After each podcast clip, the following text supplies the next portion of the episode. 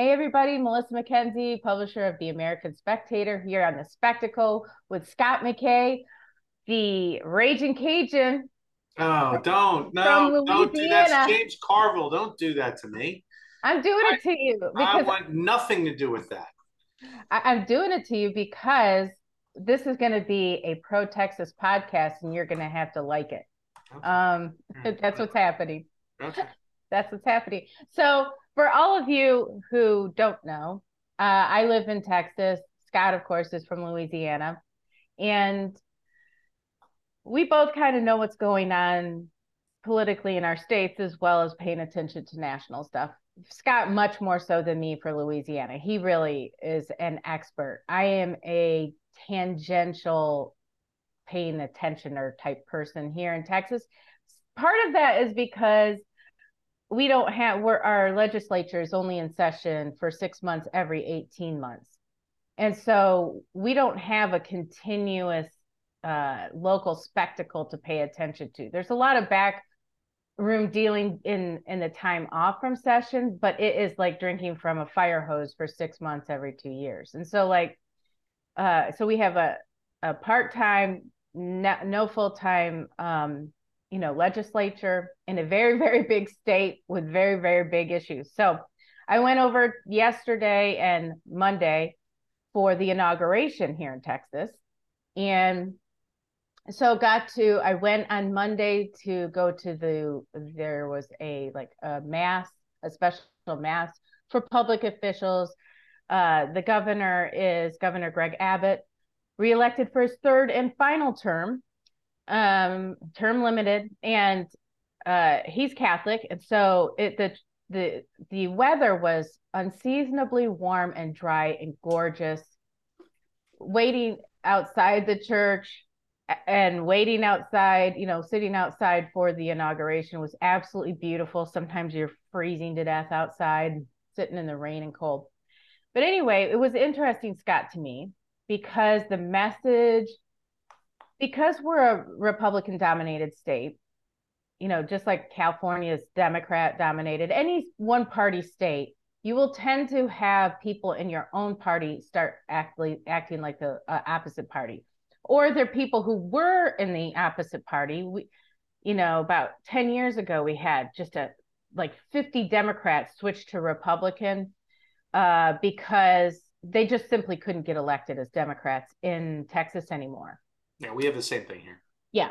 And so they're still they're still in their heart of hearts Democrats uh in kind of mind and thinking. And then we had a terrible speaker of the house. I'm not he who shall not be named, he's not there anymore. And I'm not gonna say his name, he's terrible. And basically he was ticked off because the conservative, the Freedom Caucus in the the Tea Party caucus was what it was here in Texas back then um, did not want him to be speaker because he was terrible. And what he did is he redistricted Republicans out of their seats and gave them to Democrats. Mm-hmm. Okay. Uh, so that, and then triangulated against his own party to get Dem- Democrat agendas fulfilled. All right. So it was, so when people hear about, you know, a state like Texas having all Republicans, well. Right. That doesn't necessarily mean something always good. Well, that Joker is gone. And some of the deals that like Lieutenant Governor Dan Patrick made. So the another thing to know about Texas, for those of you who are not in Texas, is the Lieutenant Governor is the head of the Senate in Texas and is very powerful. He sets the agenda and he decides what gets out in out of committee. All of that stuff. It's very powerful. Uh, George W. Bush was in that position before he became governor. Uh, Rick Perry was in that position before he became governor. And so the the governor ha- is relatively weak in Texas. Now, one of the ways that Perry, and I'm giving all this preamble to set up what I'm going to talk about because it was pretty momentous what happened in the last two days. Um, Governor Perry really strengthened the executive the governorship because he basically told his own party he was about as conservative libertarian as you can be and he would just veto one after another the budgets they sent him. He would be like, "No, we're not doing that." Like he was totally for the taxpayer. I remember one year when the the GOP wanted to raise taxes. Yes, that's true in Texas. And he was like, Are you insane? People do not vote for Republicans to raise taxes, right? So, no, we are not doing that. Cut the budget. Well, that got everybody grumbly, but it actually saved the GOP in Texas. Had they done what they'd wanted to do, it would have been catastrophic. So, I, I give all of this background to say that up until this session, the GOP has been kind of divided. The governor will have his priorities, the lieutenant governor will have his priorities. The the House, the Speaker of the House will have his priorities, and sometimes they're not anybody's priorities. This was the first time that I have experienced in Texas where everybody's priorities seem to align.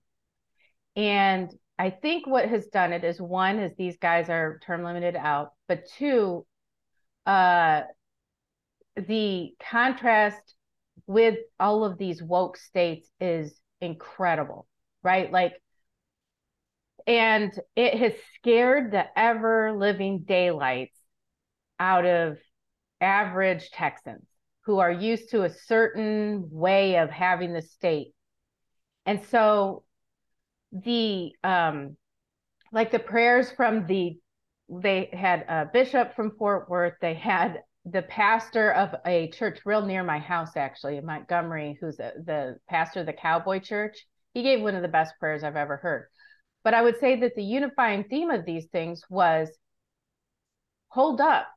Are we a nation of free speech? Are we a, a state of free speech, of the freedom to practice religion?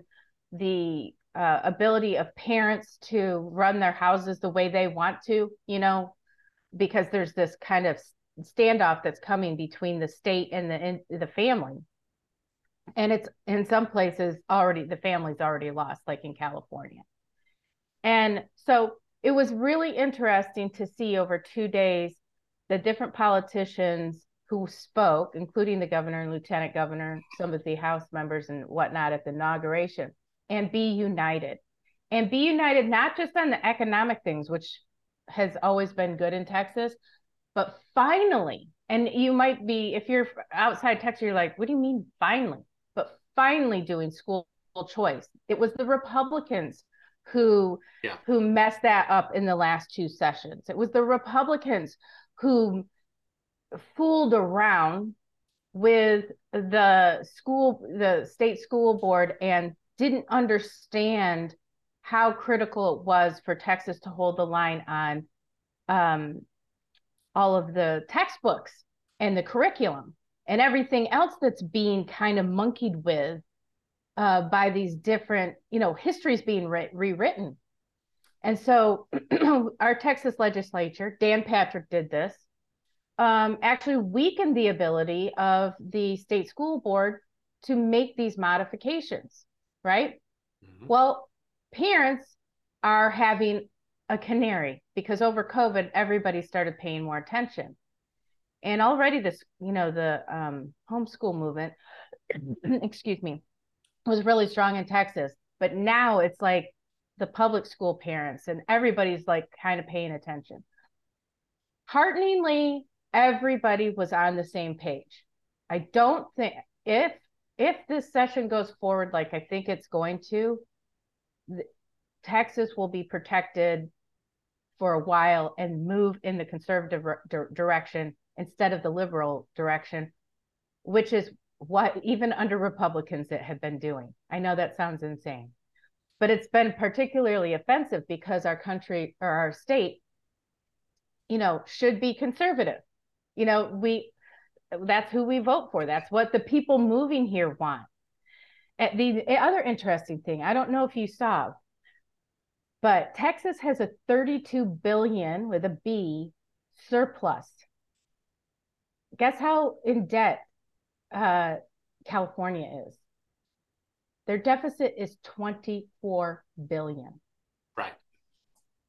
I'm sorry, but that kind of sea change in money makes a difference. So they're the in Texas, they're lowering property taxes and shoring up infrastructure because the numbers were in some ways truly frightening.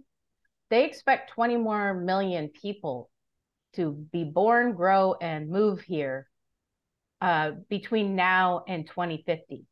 Right.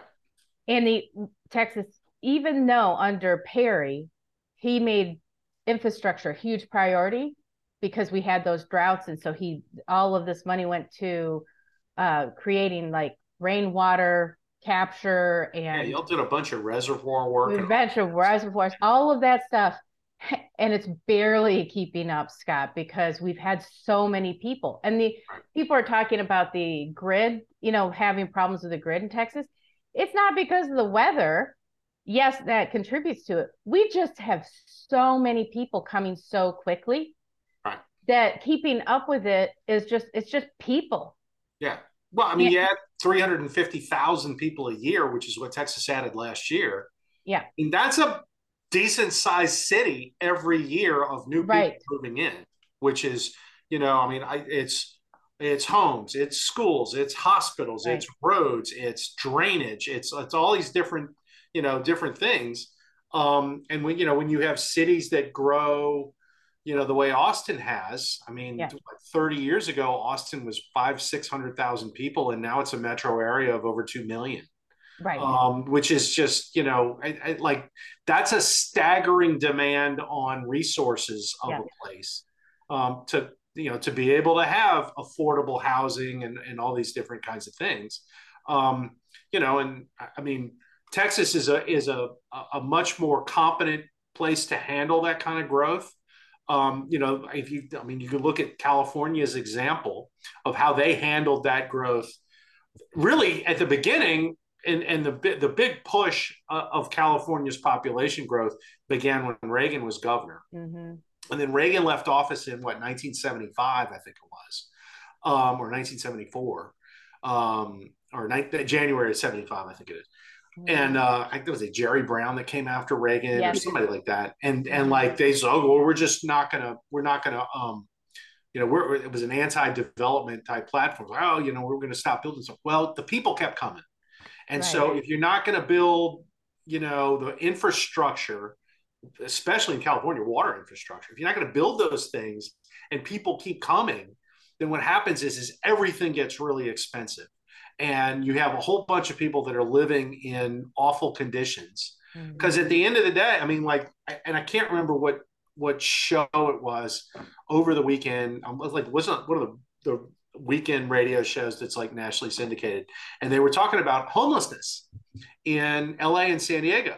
Mm-hmm. Um, and I like it was a perfectly reasonable um, uh, uh, perspective this guy had. He was just like, you know, like you choose to live in one of the most expensive places in the world to live. Okay, nobody owes you a place to live in San Diego, right? Like if you don't, if you can't afford to live in San Diego, you don't get to be homeless in San Diego, right? Which is perfectly reasonable. The problem is, is that if your city is in mm-hmm. demand, okay, you have to keep building houses in San Diego, even though you're right. like, oh well, you know, we don't want to do all this additional development. It's like, well, or go up with apartments or, or something. Well, that and that is the answer if you don't want to like, you know, expand out into the desert or do whatever. Like, point is, um, if you want to be a pro growth state, which means having a tax code that is pro growth and having a business climate that is pro growth and having a regulatory climate that's pro growth, if you want that, then you know you're going to have to pay attention to the infrastructure that all these people moving in are going to uh, demand. And right. Texas, I think, is is one of the few places I've seen, at least in this country. There's some other places you know, like if you look at like Singapore and and, and places mm-hmm. like that, what they what they just like we're way ahead on the infrastructure game because we're projecting what our population is going to be like in 25 years or whatever. Texas is one of the few places in America that's actually good at that.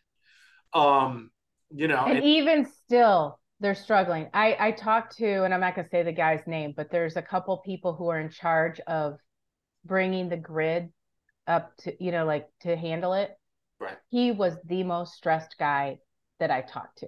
Like he well, 350,000 people a year. Yeah. Yeah. I mean, he was just like, That's I felt sorry for the guy. He, he was like, uh, you know what I mean? Basically, the heat wave that we've had through January, you know, we had all this cold and really, really cold in December, has saved the power grid because it's moderate and people aren't using air conditioning as much and they're not using heat.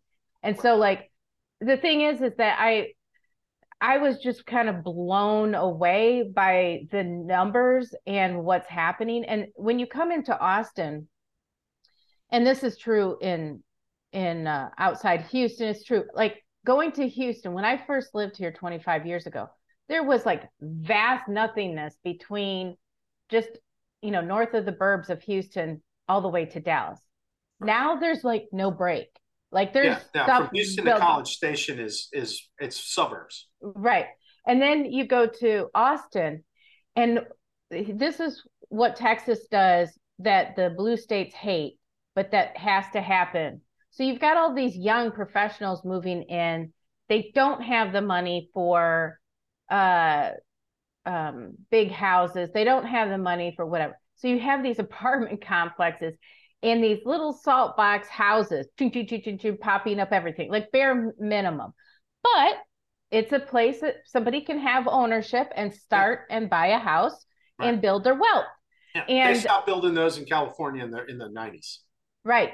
And so like, you know, people are like, ew, a California go, ew. But for Texan people, it's a, you know, a it's way a to, house. it's a starter. Yeah. I mean, I had one of those. I had a starter house, and my husband and I at the time we gutted everything slowly but surely as we could afford it and did the work ourselves, mm-hmm. sold it at a gain. That's how you build wealth, you yeah. know?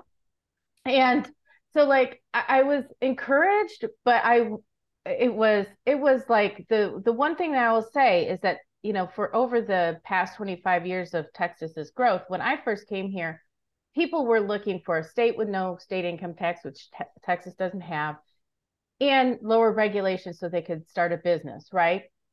Now, pe- the new refugees from these blue states want that, but they also want to be assured that they'll have their religious freedom, that their children will not be indoctrinated in schools. Right. And this is a challenge in Texas because the infrastructure is there already and it's entrenched. And it means rooting out the CRT stuff, the DEI stuff, the the um baloney in schools, you know, in elementary schools. So there's a lot of work to be done. And um, but I, I I'm happy. It, it's it's a good time uh, and the the the juggernaut that is the Texas economy is just mind blowing. I had no idea. They were reading off the data, and it was like, holy cow! If Texas at any point fails, uh, I think it's over for the country. You know, yeah, it's I just, over for Western civilization. Yes, it's over I mean, for like, the, Texas and Florida. Literally, right now, are what are holding up. Yes, pulling Western civilization. Yes. I mean, from an economic standpoint, mm-hmm. from a cultural standpoint, like literally that is that is, and I guess to a lesser extent you throw Tennessee in there too. Yeah. Um, you know, I mean, I like I pay a lot of attention to state legislatures, particularly in red states, because mm-hmm. there are so many good ideas that you can find floating through there. Yeah. Um, and you know, for for a, a long time, and it was particularly economic stuff. Texas was kind of the gold standard. I mean, that like you know the, the policies that were coming out of texas were just off the charts right um, but tennessee and florida are actually over the last i don't know three or four years better yes i mean well, like yeah. what they do in tennessee is it's i mean it's it might actually be better than florida tennessee is phenomenal well, um, uh, let me cut you i'm sorry to interrupt and yeah, say one of the things so i'm friendly with some of the governor's staff. Okay, I'll just say that so I can keep it broad so you don't nobody knows who I'm talking about. And one of them and I uh, and I is a dear friend of mine. We we're having a conversation about this very thing. And she was saying, Well, I can't understand why people got so mad at Governor Abbott about the masking thing.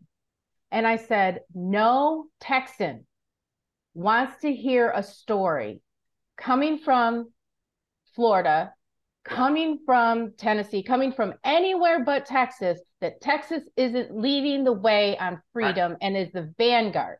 Right. And I said, it's offensive. And I was like, you don't know about it because you're in the mix of it.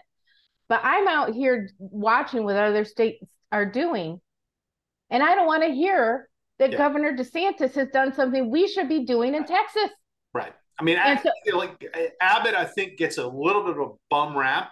Yeah. Because of Ron DeSantis and Bill Lee. If those yeah. guys weren't around, Greg Abbott, like, oh, this guy's the best governor in the country. Right. But well, Bill Lee in Tennessee, great. and no, I'm not, I'm not, yeah, I'm not right. saying he's not good. I'm just saying, yeah, you know, Bill Lee and Ron DeSantis have, and both of them winning right around the same time, like 2018. Right. Um, those two guys were uh, like, I mean, they they came in, their first terms were just off the charts with the policy moves that they made. I mean, like I go back to um, the uh, the CRT debate in Tennessee, which was mm-hmm.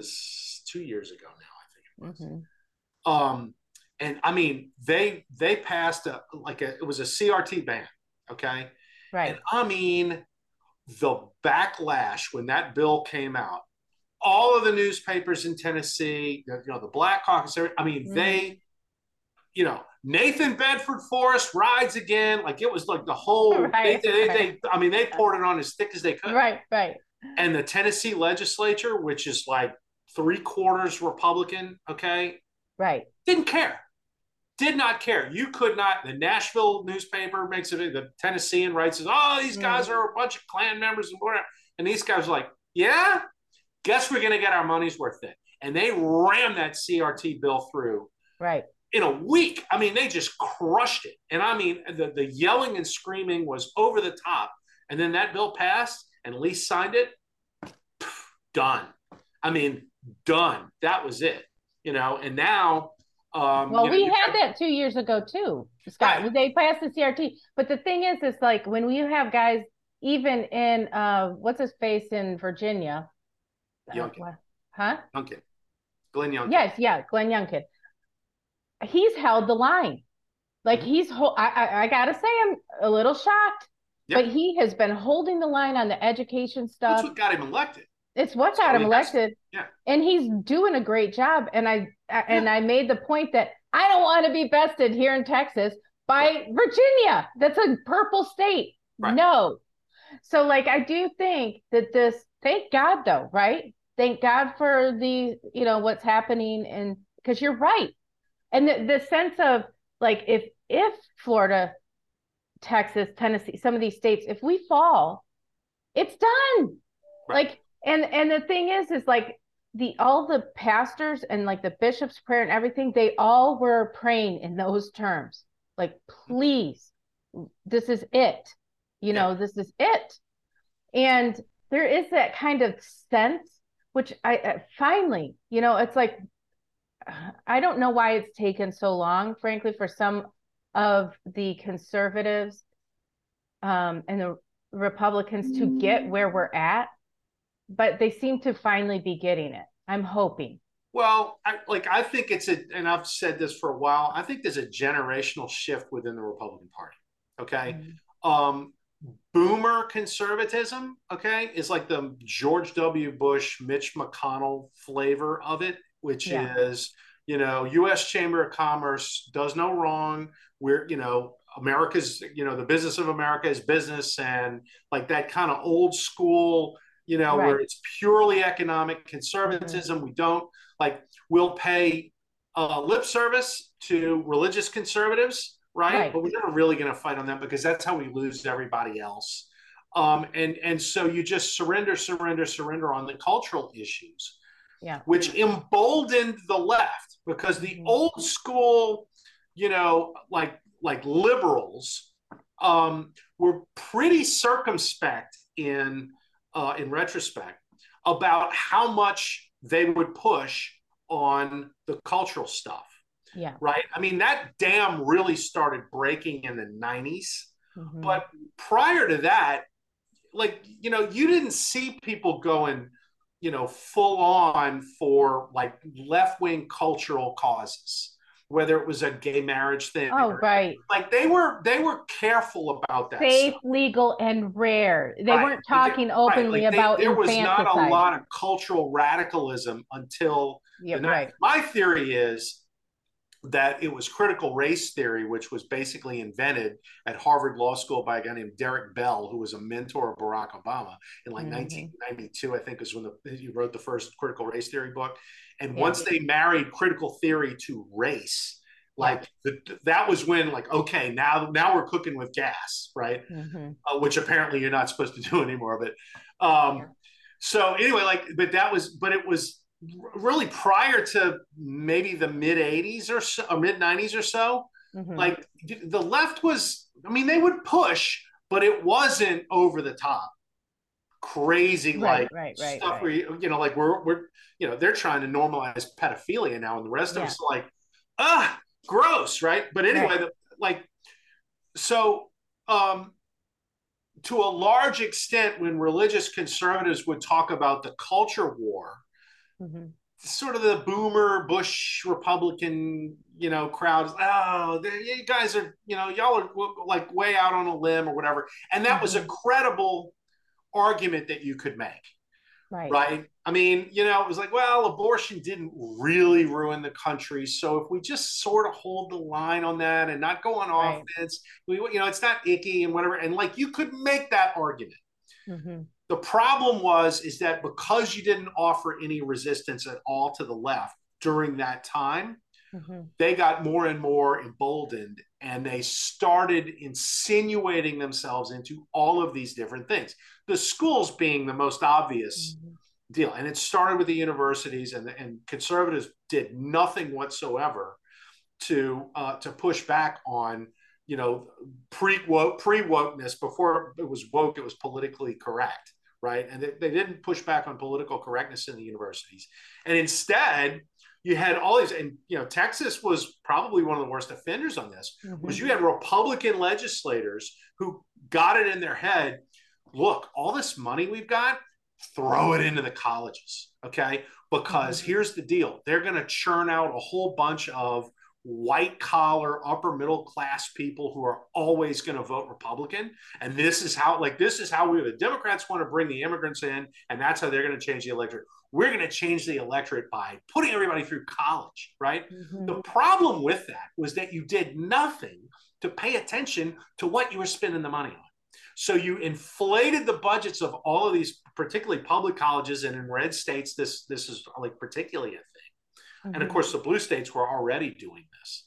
Mm-hmm. Um, and like they had way more money than they knew what to spend. There were only so many engineers you could train, right? Mm-hmm. So they took all this money and they created an African American studies program and a women's studies program and a gender studies program and all of these various diff- different, you know, something studies curricula. And then they mm-hmm. hired up a bunch of diversity coordinators and vice chancellors and provosts and whatever people who like had nothing in the way of administrative skills.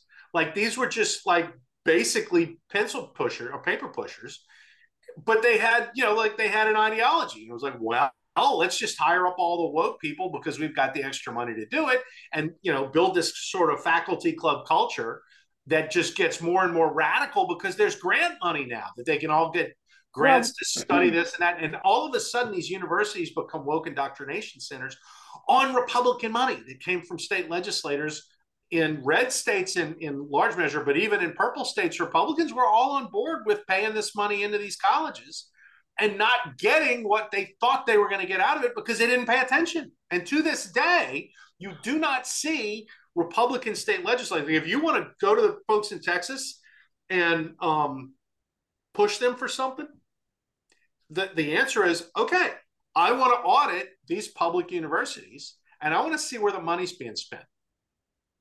Right? I want to know how many, you know, provosts you have at Texas A&M and UT and, you know, all these other, like, I want to know uh, how much of this money is being spent legitimately on woke indoctrination.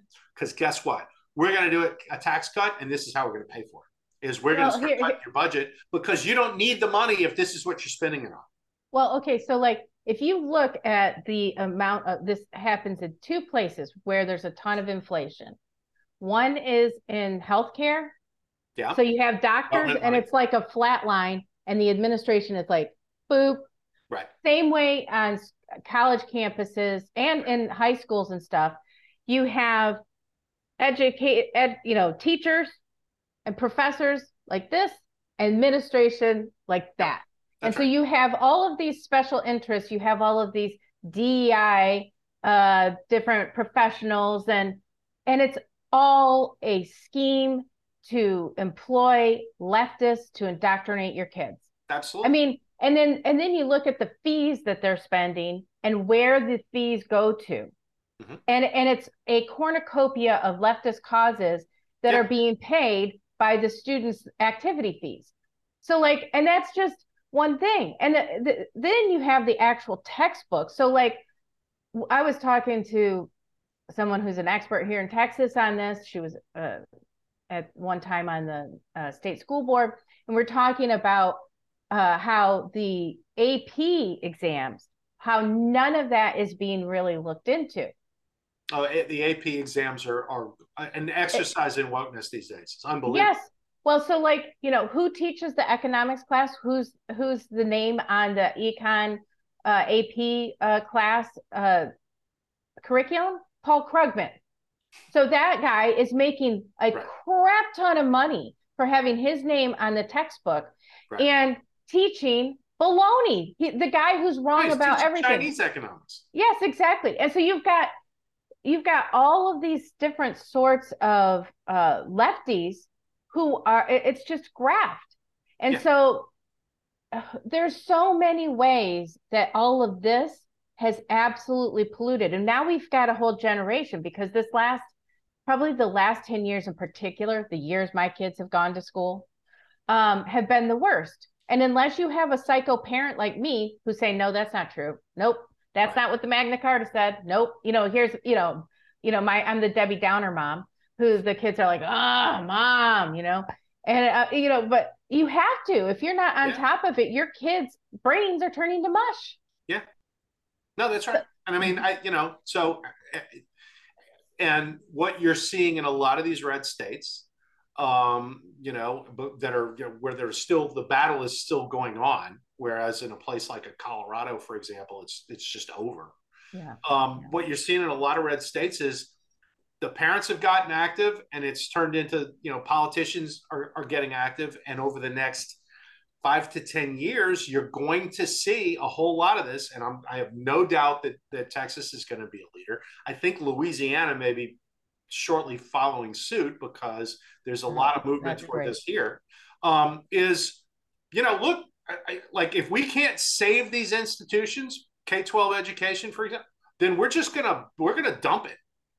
Right. And you know, money follows the child education policy. Yes. Uh, doing something totally different on higher education, like you're starting to see those conversations really taking place. You know, like going like look at Florida. Ron DeSantis puts Christopher Rufo on the board of mm-hmm. of regents in, mm-hmm. in Florida. It's like the you know and the, the news media over there goes absolutely you can't put that guy he who is he and it's like oh i'm sorry i didn't put the president of some freaking bank in miami on the board of regents like i'm supposed to i actually got a guy who knows about this stuff right and will do something about it right you know and of course that is ultimately the direction that a lot of this is going to go which right. is you're going to start having subject matter experts getting appointed to some of these boards.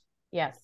Because, you know, the, the old model of this is how you reward your campaign uh, contributors, like doesn't work anymore when it's not just managing some institution that runs itself because right. the institution's off the rails. And if you, you either have to save it or destroy it, but what right. you can't let it do is, you know, continue to metastasize and do damage. So you go and you put a Christopher Rufo on the Board of Regents, and the guy goes to war against yeah. the woke idiots that run the colleges, right? And and you know either he you know either he drags DeSantis down, which at this point can't happen, or he wins, and all of the woke idiots have to go because he you know he gets them all fired. Um, and like this is a like an it's a you know, it, it, almost sounds like an oxymoron to say this is what activist conservatism looks like. Yeah. Which is no, we're going to roll this back. Um, and you know, you start and it takes getting in. Yeah, it takes getting into the institution. We cannot yeah, from the well, outside make the change. Like we have to, we have to take on this beast. And and the biggest problem on the right is the lack of courage. Well, you know, the, the lack of interest too. Okay, like for right. example, I'm gonna and I'm gonna draw on because we're talking kind of state level stuff.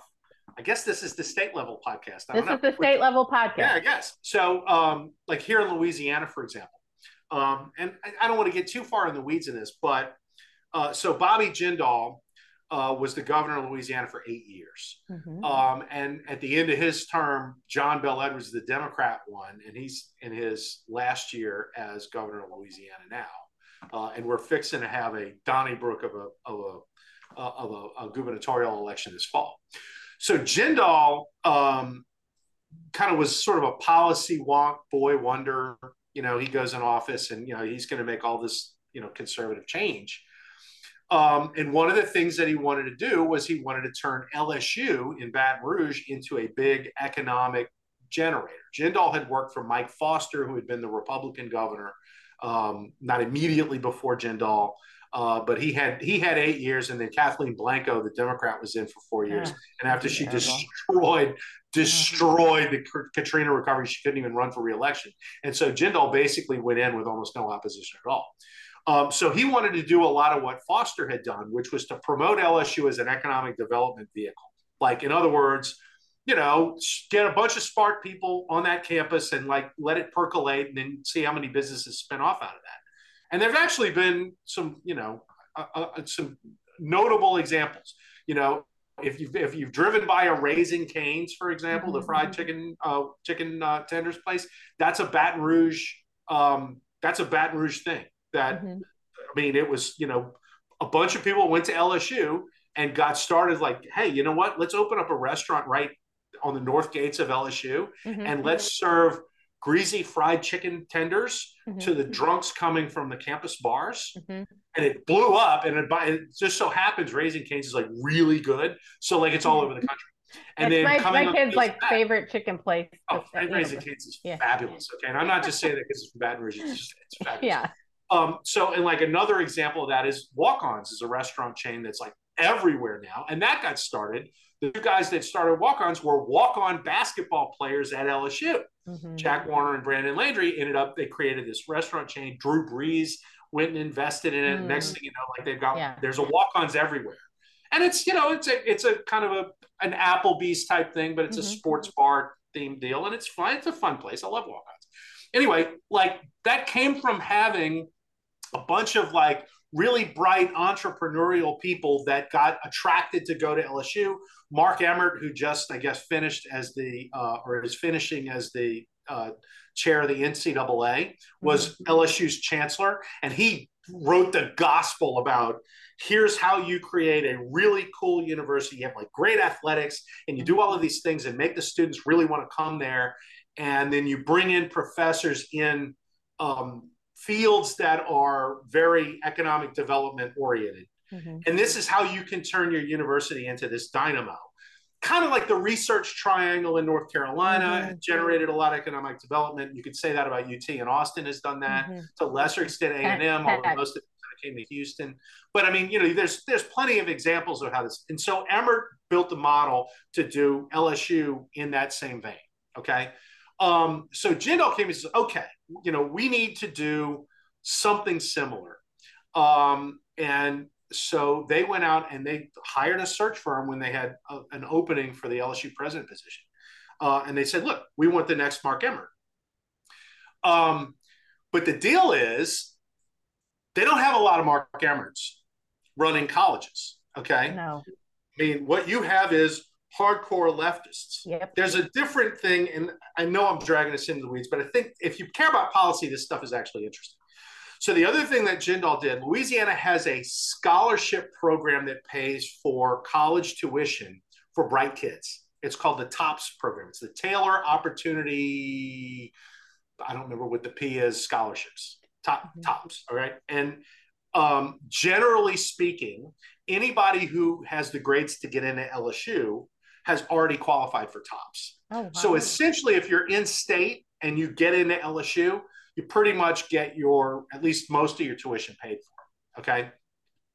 Um, and so Jindal looked at that and he said, and Louisiana has 14 public four year colleges, which is way too many. Like Florida has 14 with like five times the population. Mm, okay. Mm-hmm. And, but this is because you know they built all these junior colleges in all the markets around the state, and the state legislature, the state legislators in those markets eventually found their way because there was oil money.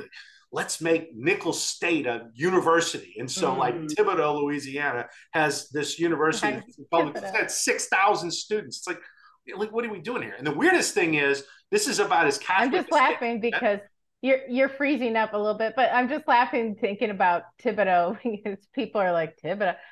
If you've ever been to awesome little town, okay, it really it, is. But it, the emphasis on little though. It's little. It's it's 30, right. 40,000 people live in Thibodaux. Anyway, yeah. so they have all these little colleges, and it's impossible to consolidate them or or get rid of them. It's impossible. And Louisiana is about as Catholic a state as you can get.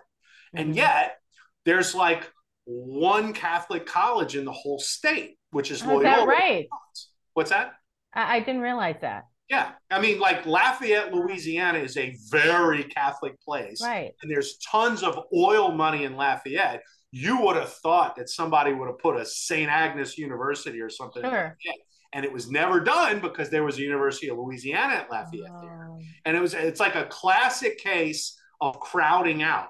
Right, mm-hmm. you have all these public colleges. So anyway, you know, and a lot of these places are struggling. They're little bitty schools that you know it's like uh, it's basically a community college, but it's a four-year school, and we're right. wasting all this money.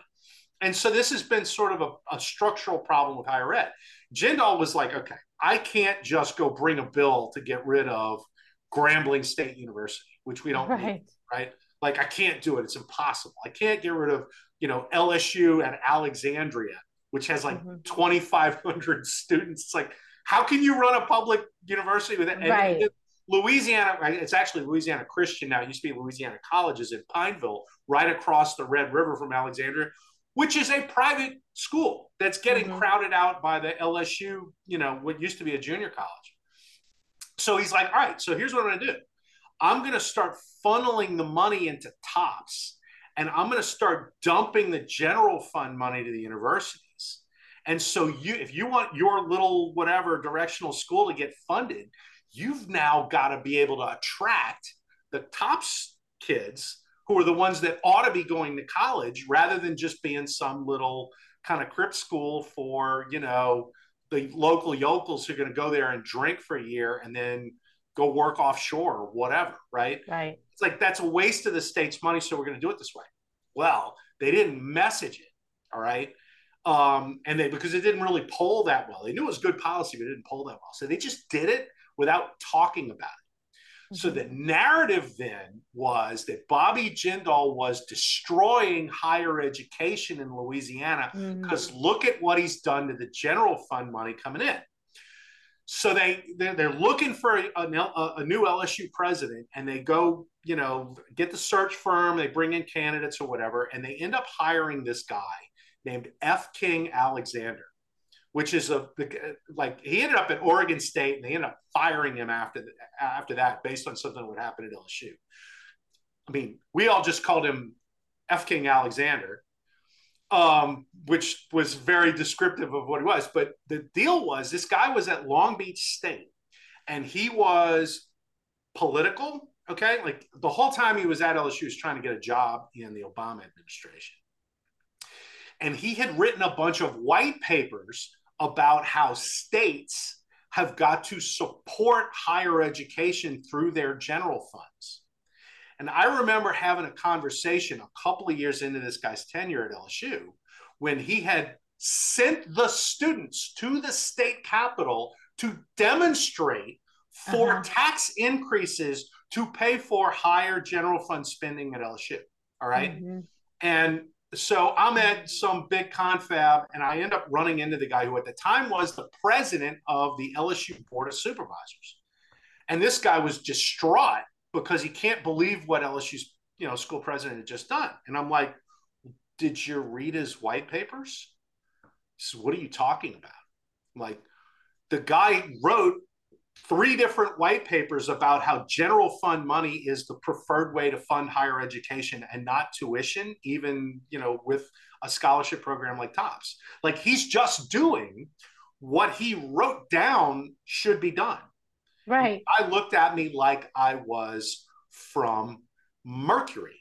He couldn't believe. He's like, "What are you talking about?" I'm like, "Don't tell me you hired this guy and you didn't know what he had written about higher education." And he's like, and I'm like, "Oh shit!" Like you didn't even know because this guy was a banker. He had no like he didn't know. Like to be on the mm-hmm. LSU right. board of supervisors for him, that meant you'd sat in the suite during the football games at Tiger right. Stadium and you hobnob right. with the freaking like he didn't he didn't understand there was a job to do. And it was never explained to him, look, this is what you have to do if you're going to run mm. LSU. This is our vision that you have got to trump, you know, trumpet. Mm-hmm. I mean, to go from that, okay, mm-hmm. to Christopher Rufo on the board of regents in Florida. Right. I mean, I can't tell you what a massive sea change that is. That is right. actually getting into the game, right? Because right. believe me, you know, John Bel Edwards goes in and he starts filling the LSU board of supervisors up. And one of the guys that he hires is a guy by the name of, um, I think it's James Williams, mm-hmm. who is this lawyer out of New Orleans, black guy, but he's one of the people that pushed the hands up, don't shoot meme mm. because he was one of Michael Brown's attorneys. Okay. Oh, no. Yeah. And I mean, no sooner does that guy come in and they start knocking down, uh, they, they, they, um, they, they, uh, they, well, they took Troy Middleton, who was a World War II general, uh, that had been the president of LSU. Somebody found some letter he wrote to the president of the University of Texas about how to integrate black kids on the campus. Mm-hmm. And basically, Middleton's letter, and it, I'm, I'm I'm being nice, but he basically said, "Look, you bring these guys on campus, and you pretty much keep it separate because God knows what's going to happen if you don't." Right. right. Which at the time it might be a yeah. And so his whole thing was, yeah, okay, it comes off as racist, but it wasn't totally that it was like because they had a guy that that like there was one black kid on campus, and I mean he got treated so bad he left after a semester. He's like, screw this place, I'm gone. Right. Um, and so Middleton, they asked him, all right, like how do you do this? And he's like, well, you better keep it separate. And of course that gets out, and the next thing you know, they pull Troy Middleton's name was on the big campus library that's got to go. And they got rid of Troy Middleton. They got rid of a bunch of other people. And I mean, like it was this whole thing. They're going to defenestrate all of the Confederate, you know, deal. Like, and all the donors at LSU were like, what just happened? You're crushing the tradition of the school, blah, blah, blah. We supposed, and it was all like this when the left gets their people in. Oh, yeah. They get results. Okay. John Bel Edwards, who cast himself as you know, conservative Democrat, mm. whatever. Uh uh-uh. uh They, I mean, they went after everything that they didn't like. It was, you know, and LSU has been a woke indoctrination factory ever since. Bill Tate, who's the president of school now, is a, um, he came up as, a, as an academician writing essentially um, scholastic papers on how math is racist. like that's just how this guy got like that's how this right. yeah. You know it was like well, you have to teach teach math differently to black kids and blah blah blah. And that's a bunch of crap but that's how you move up in woke academia and this guy did. And ultimately the, the you know the woke board of supervisors that john bel edwards put in place gave you bill tate. And it hasn't been as much of a disaster as people thought but it's a disaster that place is a woke indoctrination factory like there's no tomorrow yeah which it's not special, okay? Like most of these, but like there are red state public mm-hmm. universities that are woke indoctrination factories because the infrastructure was not put in place to keep them from being that. And one of the right. big challenges this fall for the next governor of Louisiana is you've got to clean out that, you know, viper's nest at LSU. Right right? And I mean, like, it's not going to be fun because there's going to be an enormous amount of him. Oh, you're politicizing LSU, and it's like, huh? That ship sailed a long time ago, right? And I, you know, I, I think you have maybe less of a problem at a place like Texas A&M, for example, but you got a bigger problem at UT. Oh, yeah. That's a woke indoctrination factor. Well, um, the thing is with all of that is that you have enough. It's so entrenched that it's anything less than total war is going to be ineffective. Right. Because there has to be. So if we're going to get back to the ideals, I mean, there's a statue of Martin Luther King on the a beautiful one in contrast to the ones that have been unveiled oh. all over. Um, yeah, be- that, that, new one that oh my, we should could do a whole podcast on how awful that is. Evidently, because we're white, we can't have opinion on uh, a proto-phallic Martin Luther King. Uh, I mean, that, I, I, that so wasn't the white guy's opinion. That was um, I can't remember who was um some member of the family was like that. Get yes, Cor- yes, Coretta oh, Scott oh, okay. King niece. But anyway, like, like so we have this problem, but we have to be willing to fight. We have to have educated people who can go into into the uh, conversations that are happening and recognize them for what they are because most of this starts out looking benign but it's not it's right. one thing if you don't have the concept the overall principles that merit matters that um and the the beef that i have going all the way to elementary education where they want to like talk about uh gender stuff to 6 year olds you're not even teaching these children proper English math. Right. Our children are essentially illiterate because they can't read handwriting. Right. They can't read cursive. So we have this generation of stupid people who think they know everything because they've gotten awards just for showing up. Right. And it's uh, completely toxic. And now these people are spawning because they're at that age and they don't even know how to um, unindoctrinate kids because they have never been given any information. So, you know, the these kind of interviews on the street, which is like haha and selectively edited. Well, more and more, that's just the average American. And it's because they have been taught nothing. Right. And and so like this has got to stop. You know, Europe we've watched go from this kind of each nation had its uh, identity. And but there's been so much in the west uh, uh, uh, kind of self-esteem issues. Ironically as the individual self-esteem has risen everybody's smart.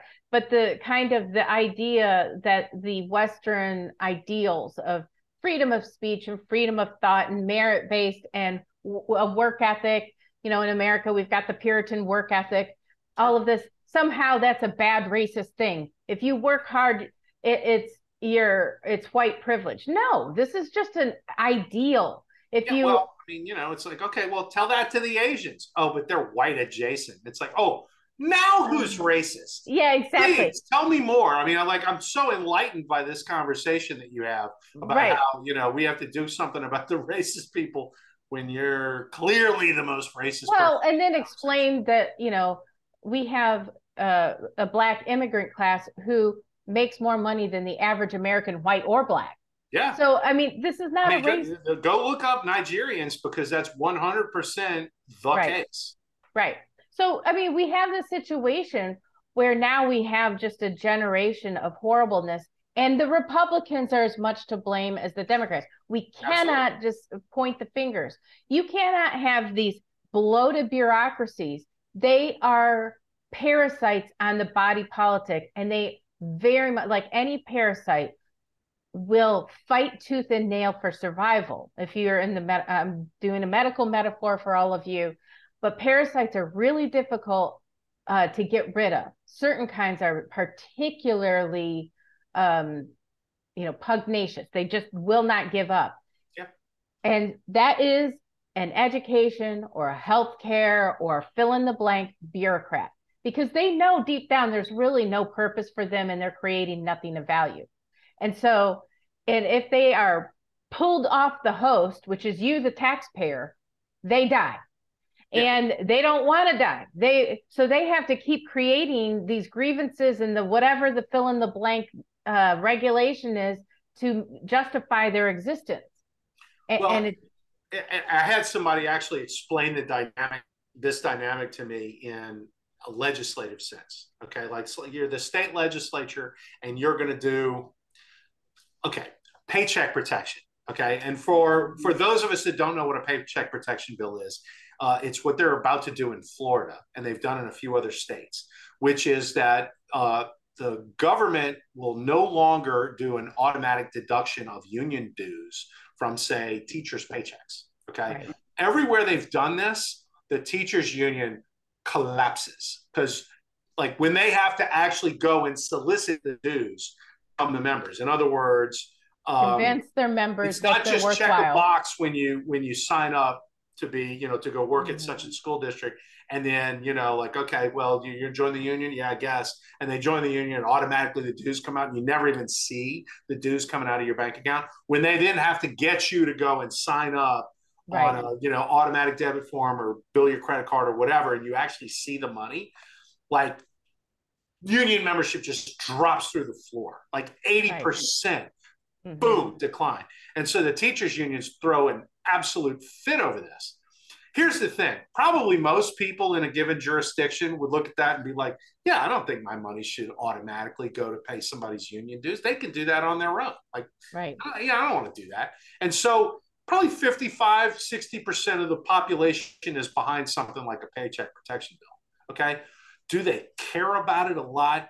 Mm, not really. You ask them the question and they'll tell you. All right, but they're gonna get torqued up about it. I mean, it's right. just like, yeah, yeah, for that.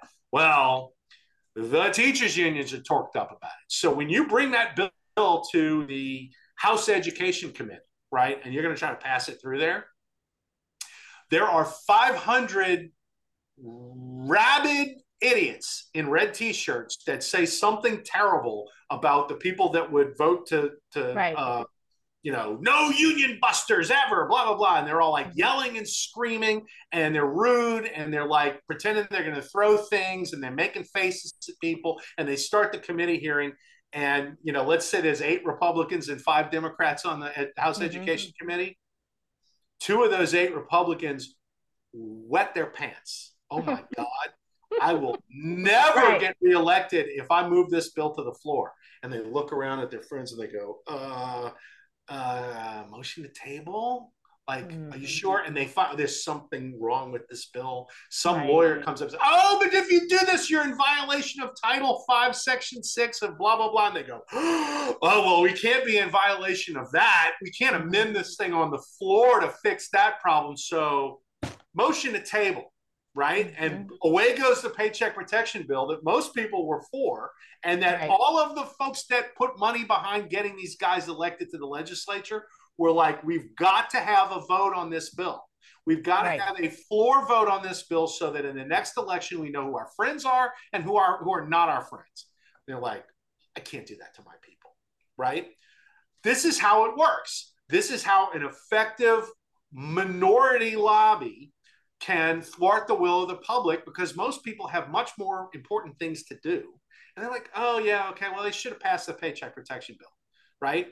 They're not pissed off about the idiots that showed up and basically destroyed democracy in that committee hearing. Right, right. Intimidated people. They're not mad about that because they just figure that's what they do, right?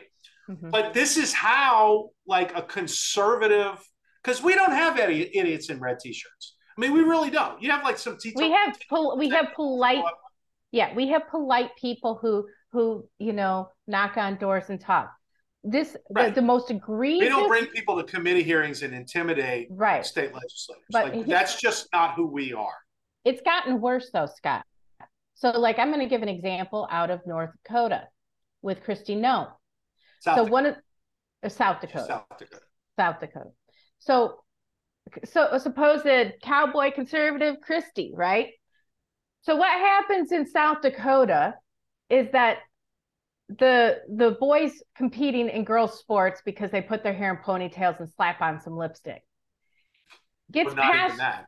not even that. Yeah, I'm a girl today. Okay i want to go see hot girls in the bathroom. So there's so there this bill gets passed House Senate flying colors to stop that. A very obvious thing right. that a boy should not be in a girl's locker room, should not be competing against a girl. First of all, it violates Title IX. And no, gets to Kristi Noem's desk. She vetoes it. Yeah. Now, why does she veto it? Oh, wait, it? no, I have a better bill. Yeah, it's bull. Why she vetoed it was because the Pritzkers from Chicago, the rich people who are pushing the, all of this stuff. Who and by have, the way, JB Pritzker showed up at uh, Davos this week. Oh, big surprise. Yeah, exactly. So you have this fat dude in a dress who thinks he's a woman, who's also a billionaire, who's funding hospitals across the country for these gender clinics. All right? right. And he's giving money to all of the elected officials, including the Republicans, so they'll shut their pie holes when it comes to this stuff.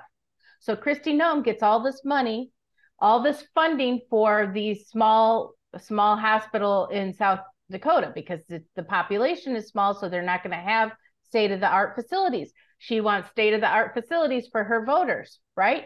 So she takes this money from this psychopath.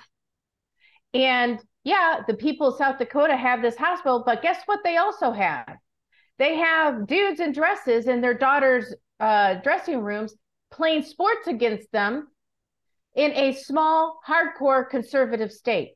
Right. It's shameful. What she did was shameful, and she should not win anything because of what she did. Now, it's understandable in some ways because you're looking at all, I mean, everywhere from Vanderbilt University to uh, University of Southern California health care system has these gender clinics. Yeah. Uh, I, I, found out that uh, Texas Children's down in Houston was thinking about doing it, but that kind of that that kind of got that shit got shut down once all of this came out. Yep. But you know, this kind of thing is how the left infects everything. Yeah. Meanwhile, the billionaires on the right sit on their piles of cash and will let the free market do it. Okay. Well, the free market isn't free, first off, and hasn't been for a long time uh, in America. And second off, money talks, BS walks. And this is what's happening even in Republican places. Yeah. So you, you have to fight fire with fire. The right. Democrats know that money will get them these things and that once it's entrenched, good luck getting rid of it. You know, because they're going to want ongoing funding for a hospital in rural South Dakota or wherever they're doing this kind of thing. And that's how you get radical leftist agendas through in the most conservative, reddest of red places. Yeah. It's it, you know it, it, they come in and they intimidate, and our side doesn't want to fight because we got. Well, they give money. They don't even have to intimidate. Well, they, the money intimidates. Well, yeah. Okay, because Kristi Noem was more afraid of losing that money. Yes. And you know, and being you know having South Dakota be blackballed by woke corporate America mm-hmm. than she was intimidated by her own voters. Yep. Right. Um, you know, and it's like, well, you know, whatever the problem is, is I can fix it in three years when I come up for reelection again. Um, I mean, yeah. and that's that's the mentality. That's what these right. guys think. Yeah, and the true. donor class who, you know, inevitably when you're a governor and you start thinking about national politics, mm-hmm. you know, donors are going to be the people that you're going to spend more time with right. than regular folks. Okay. That's just kind of the way it is. it, it is. And the donor class is scared of all these fights. Okay. Like they don't want to get involved in this kind of stuff mm-hmm. because to them, you know, it's really just business. And, you know, they're isolated from the you know the real kind of raw edge of the culture because they don't listen to top 40 radio and they don't well they're also older tv all the time yeah like they don't they don't see the you know where the battlefront is because they're in a gated community in a golf course and the people that they run into all the time are the people that are at the they're at the club you know and the, everybody in that whole group and look i'm not criticizing that's a great life and people should want to have it okay but the problem is is that you're not your kids are not in public school. Okay. You're isolated from the crap that everybody else has to put up with. And when you're like that, it's real easy to just say, all I'm doing is buying politicians to keep the status quo. But they don't mm-hmm. understand that the status quo is crumbling. Right. And when they finally do get it, their response to this, because most of them are business people, which is well, shit, I better make a separate piece with this because mm-hmm. you know in business you do you deal with what's possible, right? And you go right. make the best deal you can make. Well, let's go make the best deal we can make. And the thing is, is like, mm-hmm. there's no deal you can make with these people. When are you no. going to learn that? Right. And I think there may be, to some extent, there may be a recognition on the part of some in the donor class on the right that, look, okay, we're up against a Democrat Party that simply cannot be bargained with. Right. Those days are over. The age of political consensus in America is done, and we have to fight. Um, there was, and this is two or three weeks old, and I guess we should probably touch on this a little bit because it's coming up. Well, um, we also need to get going, so let's right. make it quick. Um, uh, there was this letter that a bunch of donors to to the RNC wrote, basically saying Ronna McDaniel's got to go. Right. And this was the whole point. Like we are up against a weaponized, radical, militant right. Democrat Party, and you cannot beat that with a Ronna McDaniel. She is old news, and we've got to have somebody who understands the fight as it is and is willing to go win it. And I don't know that these guys are the majority of the donors to the RNC, mind you, but it's there, and I think it's going to do nothing but grow. Right. Um, and so I'm a little hopeful that starting in the states with a Texas, a Florida, a Tennessee, a mm-hmm. South Carolina, maybe after this election this fall, Louisiana could join that. Mississippi, for example, is phasing out their state income tax and turning themselves mm-hmm. into more of a uh, of a of a Texas, a Tennessee, or a Florida. Uh, which, if Mississippi can do it, I, like I don't want to hear any excuses. no, right? right. Um, so you're starting to see it percolate at the state level. I think what happened in the House with the Speaker um, race is very encouraging. Okay, um, so I think the Republican Party is changing. I think it's generational. I think it's Melissa. It's our generation that's beginning finally to come to the fore. Yeah. Um, you know, like this is the generation Generation X story. Is would these pl- boomers please get the hell out of the way and stop, you know, allowing things to get worse? Um, right. Um, and we're like, I think we're more impatient and we're more willing to go on offense. And you're beginning to see that because all of those Freedom Caucus guys that held out, they're all Gen X. Right. None of these right. guys are boomers. Okay. I mean, like right. Chip Roy is a Gen X guy who's willing to go to that guy's a warrior. Matt Gaetz, mm-hmm. you can say what you want about Gaetz. He's a warrior. Like he doesn't mind the fight. He likes it. Um, Jim Jordan too, even though Jim was, Jordan is a Gen yeah. X guy and he's a mm-hmm. warrior. Yeah, like you have mm-hmm. Warriors coming to the forefront in the GOP. In, in in Congress, Josh Hawley in the Senate is an example. Ted Cruz is another example. You have some of these guys. Rand Paul. Rand Paul, another perfect example. Ron. Johnson, all they're all Ron Gen Johnson's more of a boomer, but but he's of is that he? mindset. I don't know how old he is, but he's old. He's older than us. Yeah, I mean, um, not that much though. Uh, uh, Eric Schmitt, who just got there, warrior. All right. Um, mm-hmm. So and and uh, certainly a DeSantis and a Bill Lee and and um, uh, what's his name, McMaster in South Carolina. These guys are they're you know they're fighters. They're willing to go on offense, and that is the way the party is moving. Okay, which is why it's so irritating to see Mitch McConnell hanging yeah. around. Yeah. Um, when it's so far past the time for him to still be there, he needs to go. But the party, I think, is beginning to make you know some strides toward being you know the, a revivalist GOP. I'm going to drag that back up um, because you know I wrote the book about it. Um, and I think you're going to start to see this in future years. It's going to happen. It's too slow though. Is the it problem is. because there's the just not much time. Late. Yeah, I mean yeah. that's the thing. Is the urgency. That's why to wrap it back up and go back to the beginning. I was encouraged at the inauguration for Dan Patrick and Greg Abbott because I felt like finally, at long last, these guys were getting it, and and that, that they were.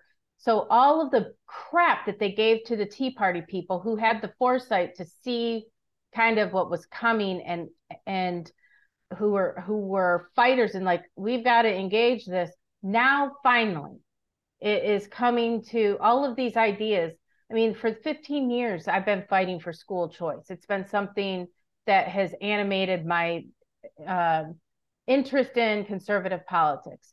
Right. And it's finally coming to fruition. And it should have been before, but at least it is now. And I think everybody is seeing why. You know, ten, when when uh, the No Child NCLB Left Behind was passed with Kennedy and Bush working on that monstrosity, and all of us were writing about it. And I was and Michelle Malkin. I remember her just absolutely screaming about it, and I was screaming about it. And I was like, "You guys have no idea what you've just done."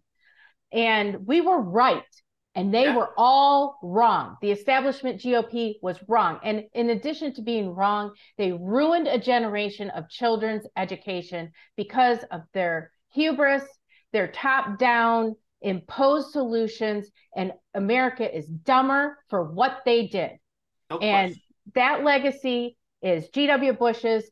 And it should be hung around his neck because of all the terrible things that were done in that administration Department of Homeland Security, creating the the uh, uh, surveillance state that happened, all of the evil that was begun there, which you know I was screaming about, Michelle Mouth, all of us were screaming about, all the things that we saw coming have come to fr- fruition, and now we're having to fight it back because these people thought they knew better uh, than the average like dummy Tea Party person who saw it all. Yeah, well, and, and and and um, when the Tea Party crowd stood their ground and said, "We're going to reform how the House runs its business." Yes. Right. What was the establishment? Oh my God, it's chaos. And right. you're going to create Hakeem Jeffries as Speaker of the House. Right. Right. And if that's not the final, like, okay, now we don't have to listen to anything else you say because you guys are a joke. Right. Like that entire, I mean, we talked about it at the time. It's like, this is so stupid. Under no circumstances is that going to happen. Right. Okay. And all of these, these weird scenarios that they drew up, they have been trying to sell this turkey to us over and over and over again. If you don't let us run things, then, oh God, it's going to be so bad. And it's like, you know, every time we actually stand our ground and beat you, things get better things get better. And when you start to have that mentality and, and right. now you have the evidence behind it. It's like, no, I actually know this is true because it happened here, here, here. DeSantis and what he did to Disney and on and on and on. Like, like what was Disney going to do? Pull out of Disney World? And that right. was actually something National Review was hinting. Oh, they're going to lose Disney. I was like, how the hell are they going to do that? Yeah, right? exactly. You didn't make that in a month. They're not going anywhere. But right. the whole point was like this was the panic. You can't tell a private company what, and it's like that is well, so how about over. This? It's played out. You guys have no credibility to run your. They never think so it's 1989 anymore. It's over, and we're Scott, they, wait. There. They don't think the reverse.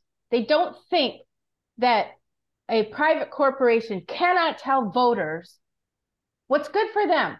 No, it doesn't work that way. We are not fascists we are a republic, and that means I vote for representatives to represent my interests, not Disney's interests, for me.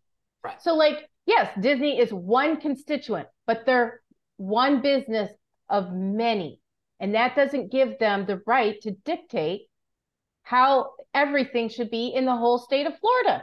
Well, that's but that's a failing of the old Bush Republican. Oh yes, is that any corporation yeah. that that you know that where that has a lot of jobs is reflexively correct in anything that they do right um and i mean you gave up so much ground to the left by by holding to that mm-hmm. stupid philosophy and and and really the only thing that shook them out of that and i don't even know that shook them out of it but what shook the party out of it was the recognition mm-hmm. that you know wait some of these corporations are blackrock like some of these right, corporations right. are Coca-Cola or Delta Airlines or mm-hmm. you know uh, Starbucks, and they're explicitly left wing.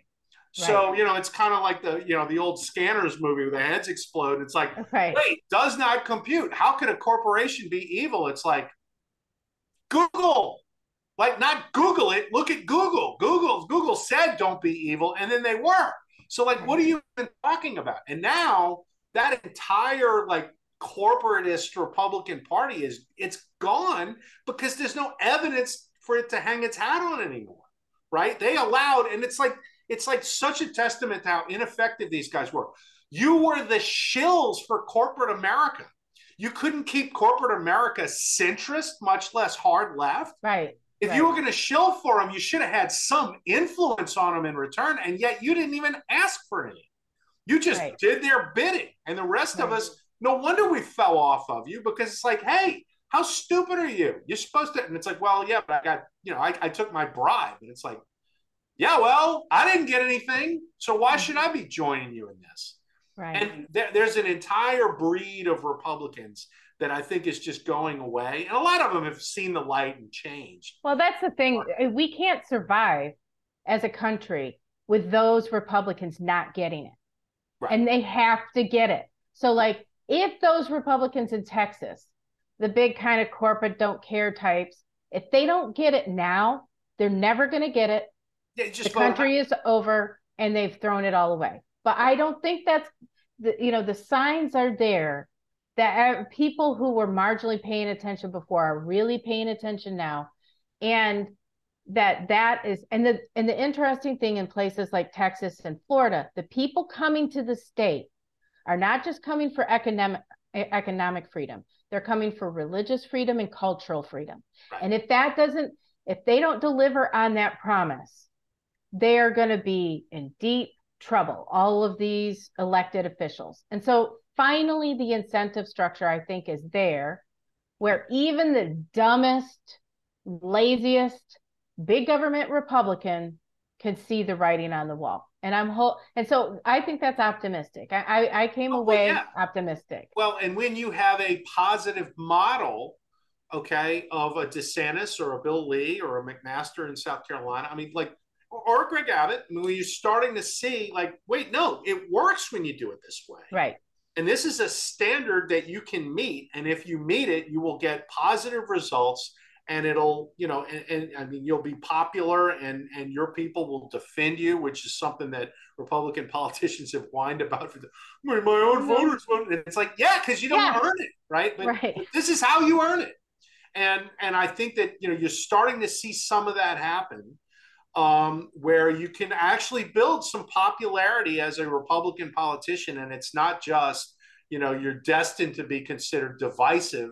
And, right. and to stop people from saying that about you, you have to like kowtow nonstop to the woke left.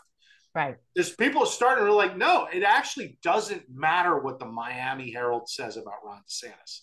Like right, nobody right. cares, right? Like the right. Austin American Statesman can hammer Greg Abbott all day long, and it doesn't affect him, right? right. And like Jeff Landry, who's I would guess is going to be the next governor of Louisiana, the Baton Rouge Advocate hates Jeff Landry in ways that are really not healthy. Okay. I mean, it's like, it's really scary how much they hate him. And he couldn't care less. He makes fun of the addict. It's so funny. His chief, and I know I'm rambling, but his chief of staff was testifying at some some committee hearing last year, I think it was. And the, one of the Democrats is asking him, says, Well, did you read the Advocate article about? He says, Let me stop you right now. He says, I haven't read the Advocate in eight years. and the guy says, Wait, what? You don't read the Advocate? He says, There's nothing in there that educates me about anything. He's like, I have no interest. That's a terrible newspaper. It's the worst thing I've ever seen. And I won't freaking waste my time reading any of it. and I mean, the whole room was like, he just said that. and like, and I know the guy's freaking superstar, Bill Stiles, is like, yeah. I don't read The Advocate, and you shouldn't either. And it was like, it was so hilariously funny because like this was Jeff's crew, and they're just like, yeah, we don't read the advocate. Like we don't we don't give a damn. And it's right. so it's so different. You got to read all the newspapers and find out what all the Democrats are saying about you because otherwise you're uninformed and it's like, eh, doesn't kill us. We don't read their crap, right? And you shouldn't right. either. And someday those guys are going to be marginalized. It's like, oh, that's just another blog that's out Right. Now they just lose more money than most of the blogs. So, right, right. right. And at that point, okay, like now it's over because there's nobody for you to kowtow to anymore. Right. And you can actually govern and you can actually serve your own constituents. And yeah. we're almost there. We're not almost. there, but we're almost, almost there. there. Give it five, ten years, and we will have what we need. Now, I hope. the question is whether the country is savable in five to ten years without a big switch now. So well, that's, that's an, optimistic and pessimistic at the same time. Yeah, I mean that's the that's the question. But the thing is, is if we at least have some safe havens, that would be something. Yes. So, on that note, I hope that you'll all like and subscribe our podcast. This is a different kind of podcast this week. Last week we were happy happy elves. This week we are um, focusing on the state level stuff and where I think the solutions are coming because I'm hoping that we go back to a federalist system, a true one, where the state's making all these different decisions and you do exactly what our the settlers did and you move to the place that represents you and you create the kind of environment you want to live in. That's federalism. That's it. And, and hopefully we have that. Okay, well thank you all for listening. We'll see you next week. Same time, same place. And thank you, Kate, for producing this. Uh, we appreciate your hard work. And um, until next time, we'll we'll see y'all. See y'all next week. Remember, smash that like button and hit the subscribe button as well. And make sure you follow us every week here at the Spectacle Podcast.